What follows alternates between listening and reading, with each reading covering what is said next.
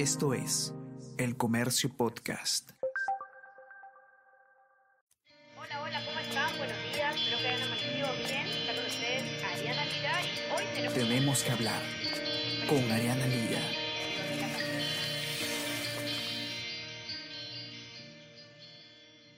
Hola a todos, ¿qué tal? ¿Cómo están? Espero que estén comenzando muy bien su día. Yo soy Ariana Lira y hoy tenemos que hablar de un hecho lamentable, condenable, que ha sucedido eh, la noche antepasada. Evidentemente ustedes ya saben de qué vamos a conversar.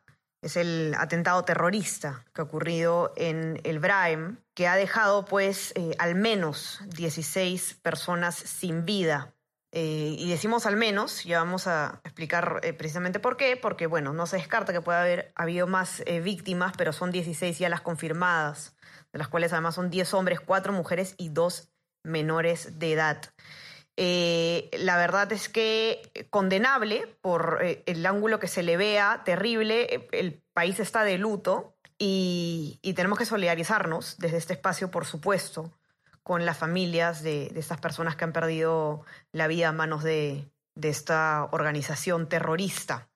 Estamos hoy día con Ricardo León, él es editor de Nacional del de diario El Comercio y además él ha escrito un libro que se llama Alias Jorge, que precisamente narra el, el devenir o la historia de los hermanos Quispe Palomino, que han sido pues los eh, líderes de, de, esta organización que, nace de, de, Sendero Luminoso, digamos los remanentes de Sendero Luminoso, y que después muta de alguna forma, también vamos a conversarlo ahora, y él nos va a poder dar todos los alcances sobre lo que se sabe hasta este momento, porque evidentemente eh, hay mucho por investigar aún y ha habido mucha información confusa en redes sociales, como siempre ocurre.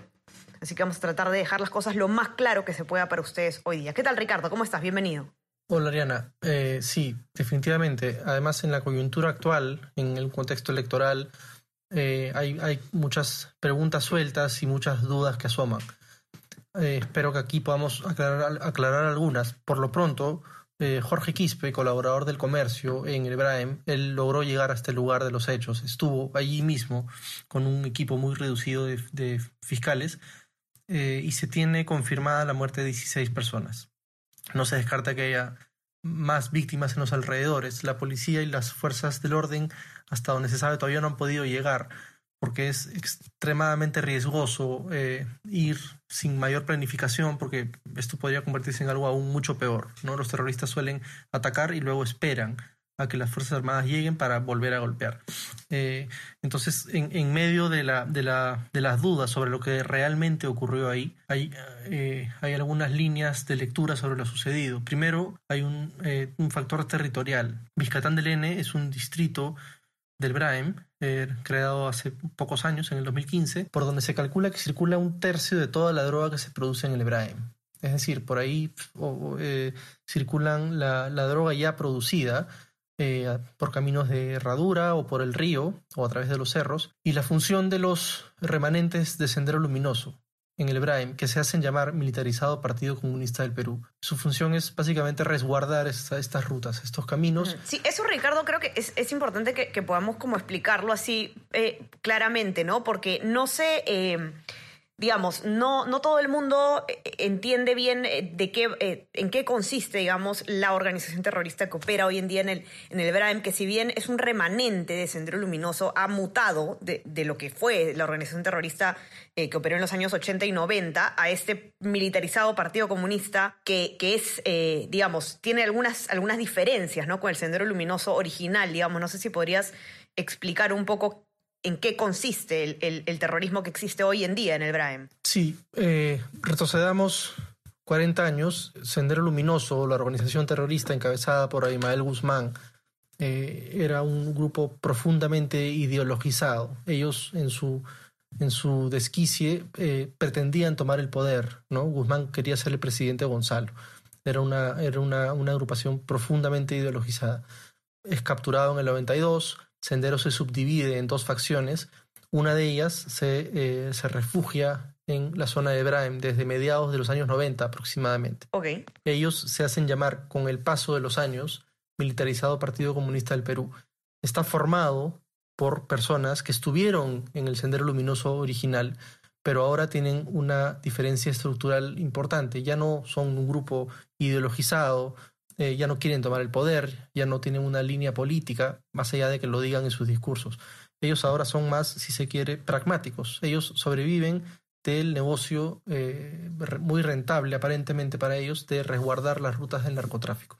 Ya no buscan la revolución armada, ya no buscan eh, una, una, una, guerra política como la que quiso Guzmán en su momento a partir del... ¿Cuál es su objetivo entonces? No tienen un objetivo claro. Ellos buscan dominar territorios para que las fuerzas del orden no puedan acceder y el narcotráfico pueda seguir actuando. Ellos como organización propia no tienen un mayor objetivo que es el de la subsistencia. Ok, no tienen, digamos, eh, una ideología entonces eh, política, ¿no? Yo eh, lo que venía tratando de informarme lo más posible, Ricardo, porque peco de, ignorante en este tema, lamentablemente no sé lo que quisiera saber, es que se, definí, se había definido este grupo como maoísta igual, digamos. ¿No hay esa carga política entonces? No.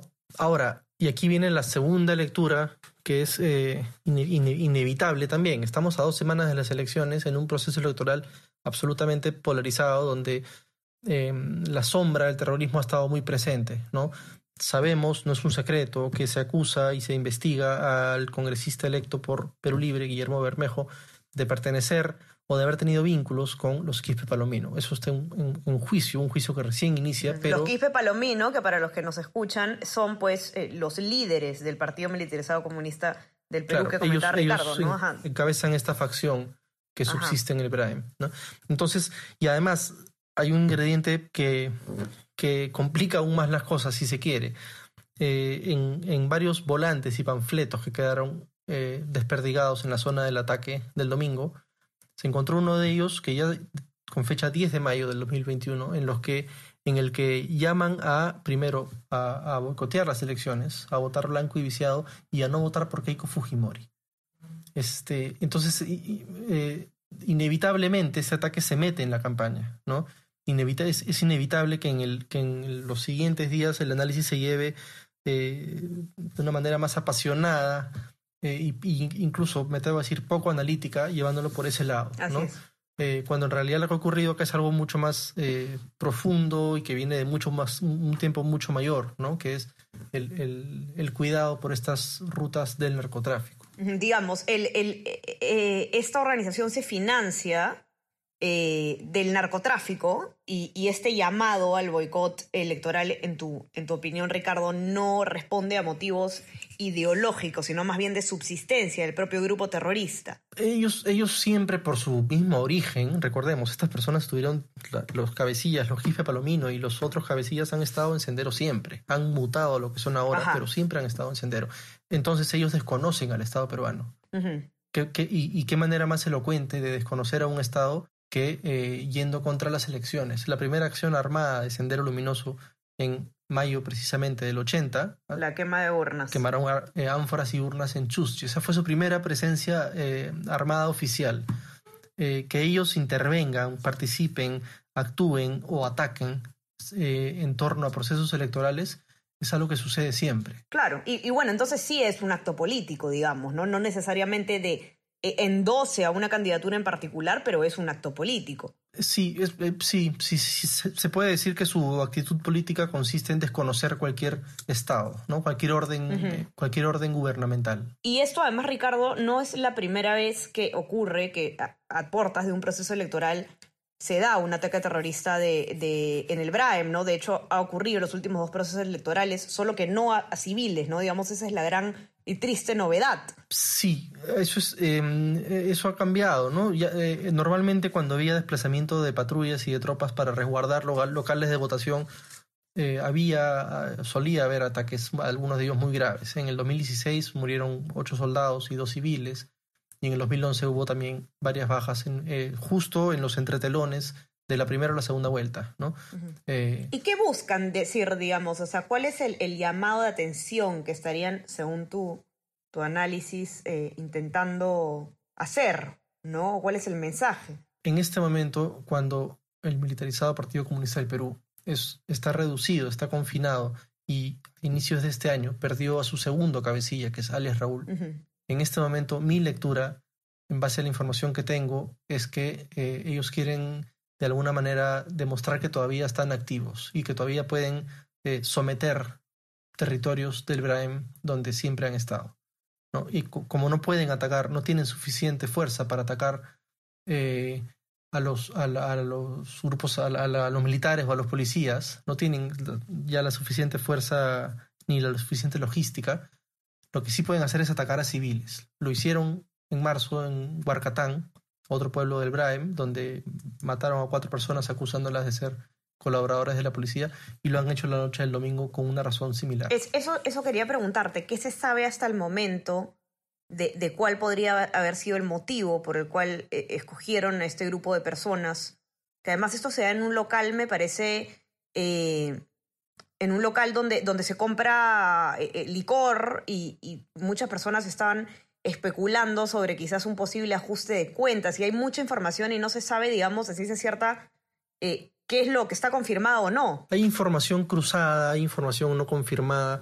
Son lo, eh, ocurrió en, un lugar que ellos llaman cuchipampas, que son de día cantinas, de noche burdeles, en donde suele estar presente siempre estos eh, grupos de narcotraficantes o este, personas ligadas a ellos, ¿no? Eh, en, los, en, uno de los en algunos de los mensajes escritos de los panfletos decía eh, que querían limpiar la, la, sociedad de los elementos de mal vivir, donde incluían a homosexuales, prostitutas, lesbianas y demás, pero también a soplones.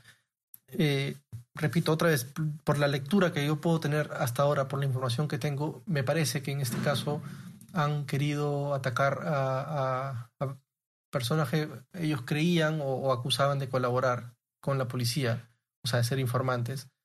Eh, y aparentemente ha habido un intento de respuesta de estas personas que estaban en el Cuchipampa, y pues ahí se ha desatado una barbarie, ¿no? En la que terminaron muriendo dos menores. Esa es la información más verosímil que, puedo dar yo a estas alturas. Y, ahora tú hablas de, de, información verosímil y de información confirmada, Ricardo, y es importante que, que digamos en este espacio hagamos un llamado a, la prudencia, sobre todo por respeto a las víctimas, en primer lugar, y segundo, por, por, eh, por un tema de responsabilidad, un llamado a la prudencia sobre las eh, especulaciones que se puedan hacer, es algo que tú mencionabas al comienzo, sobre ese terrible hecho, ¿no? Mucha gente está atribuyendo lo que ha ocurrido a, a una planificación por parte de cada uno de los candidatos que está en contienda en este momento y, lo cierto es que no solamente no hay en este momento información suficiente para, para poder afirmar una cosa semejante, sino que también eh, esto pues puede generar eh, bastante, eh, bastante, bastantes problemas más de los que ya existen y nos aleja de la verdad, ¿no? De, tratar de entender qué es lo que ha ocurrido en ese lugar que es bastante más complejo y tiene mucho más trasfondo que, que un simple proceso electoral. Sí, exactamente. esto se va va a interferir de todas maneras en, en la ya acalorada campaña electoral. Eh, se pide ante todo prudencia, ante todo difundir información confirmada.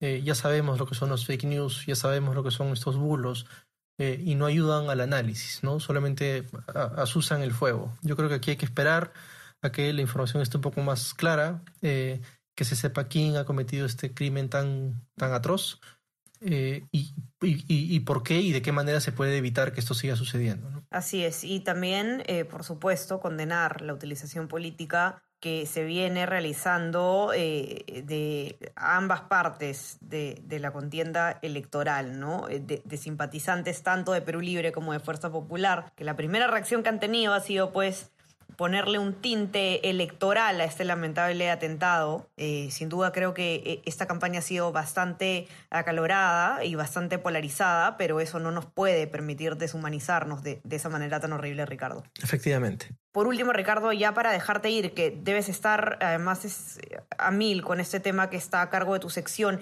¿en qué estado están las investigaciones en este momento sobre lo que ha ocurrido o qué es lo que se viene? La fiscalía ha logrado ir al, lugar para retirar los cuerpos, 16 cuerpos, vuelvo a decir, no se descarta que haya más en los alrededores. Em, no se sabe mucho más por ahora, no se sabe cuántas personas integraron las columnas que ingresaron a este pueblo. Se sabe sí que eh, entre los autores materiales estarían eh, un terrorista conocido como Chato Mendoza, que es un, ya viejo mando militar de este grupo terrorista, lleva muchos años ahí. Eh, él sería uno de los, de los principales involucrados.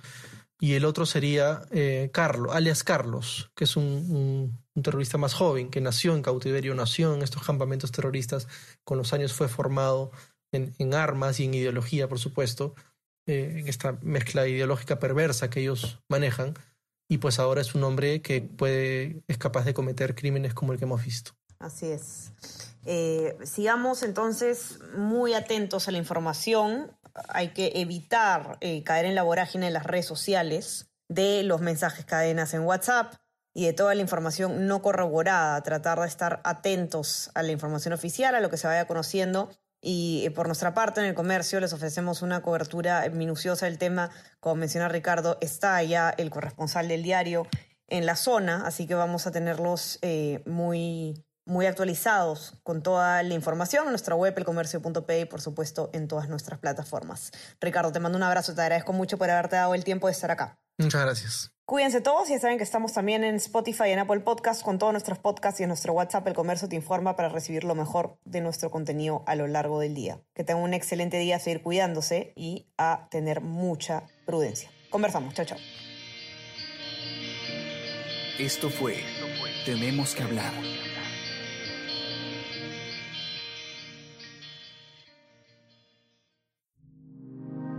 El Comercio Podcast.